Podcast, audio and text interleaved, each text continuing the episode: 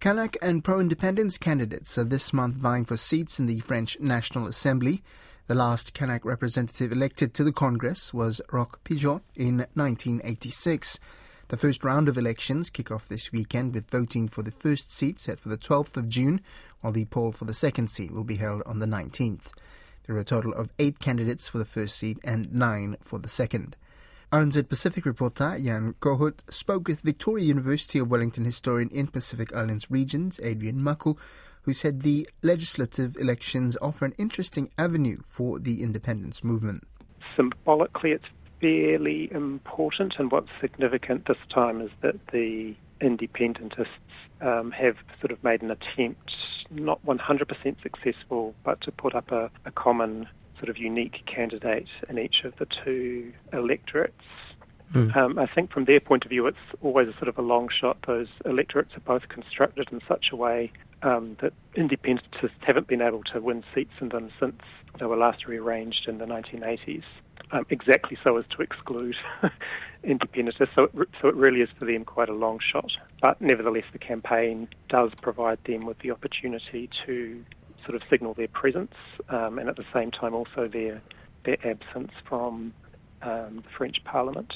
Um, and insofar as I guess those um, those MPs do those who are elected then do have the opportunity to sort of represent the New Caledonian situation in the French Parliament. So that that's quite important. But realistically, the chances of the independentists being elected are, are fairly slim. As the French national elections, there's no exclusion of um, local voters, so all French citizens in New Caledonia. Mm. So, so you really don't think they, they will make it to the National Assembly?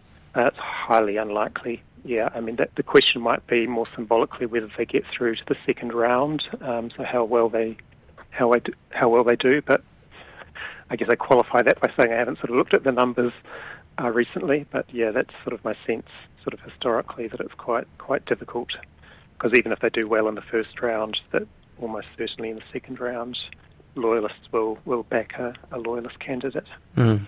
Mm. So, what do you think is the, the, the next step for um, the referendum if the Kanaks do not win these national uh, assembly uh, seats?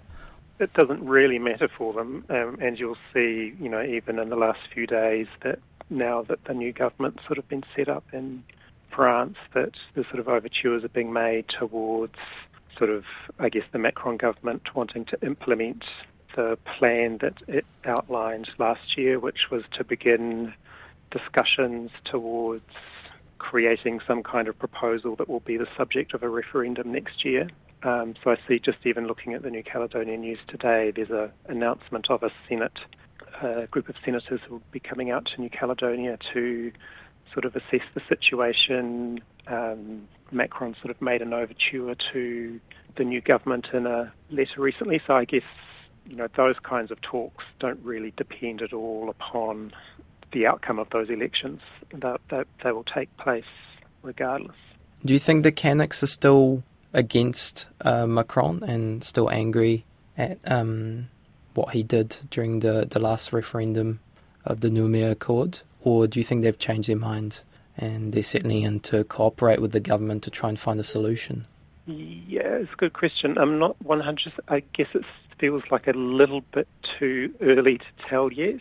Um, I guess they, I mean, I guess the signs are that they're sort of cautiously welcoming the sort of, you know, they themselves said that they wouldn't be doing any talking until um, the new government in France was put in place, um, and I guess they're cautiously sort of welcoming sort of the beginning of that um, discussion.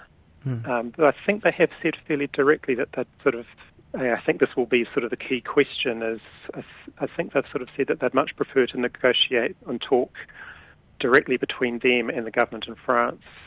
There'll be a question about how inclusive, whether they're willing to participate in a discussion that includes the the representatives of the loyalist parties in New Caledonia um, initially. So, sort of how sort of inclusive those negotiations are might be the question in the first instance. And just last question: what what has come from Louis Mapou going to the decolonisation um, of territories at the UN there's, there was a conference in the Caribbean about it. What's the next step for, for that? Um, do you think the Kanaks will work um, in the future with the UN to try and work out something?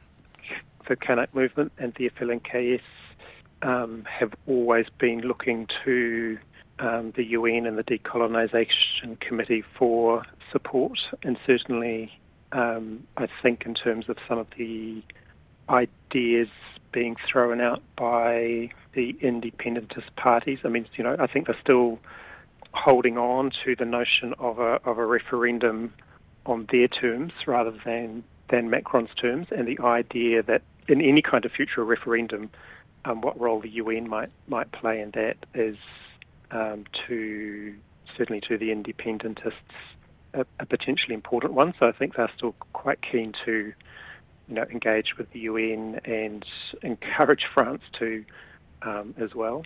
So yeah, I don't. I'd, I'd, see that as an ongoing um, conversation.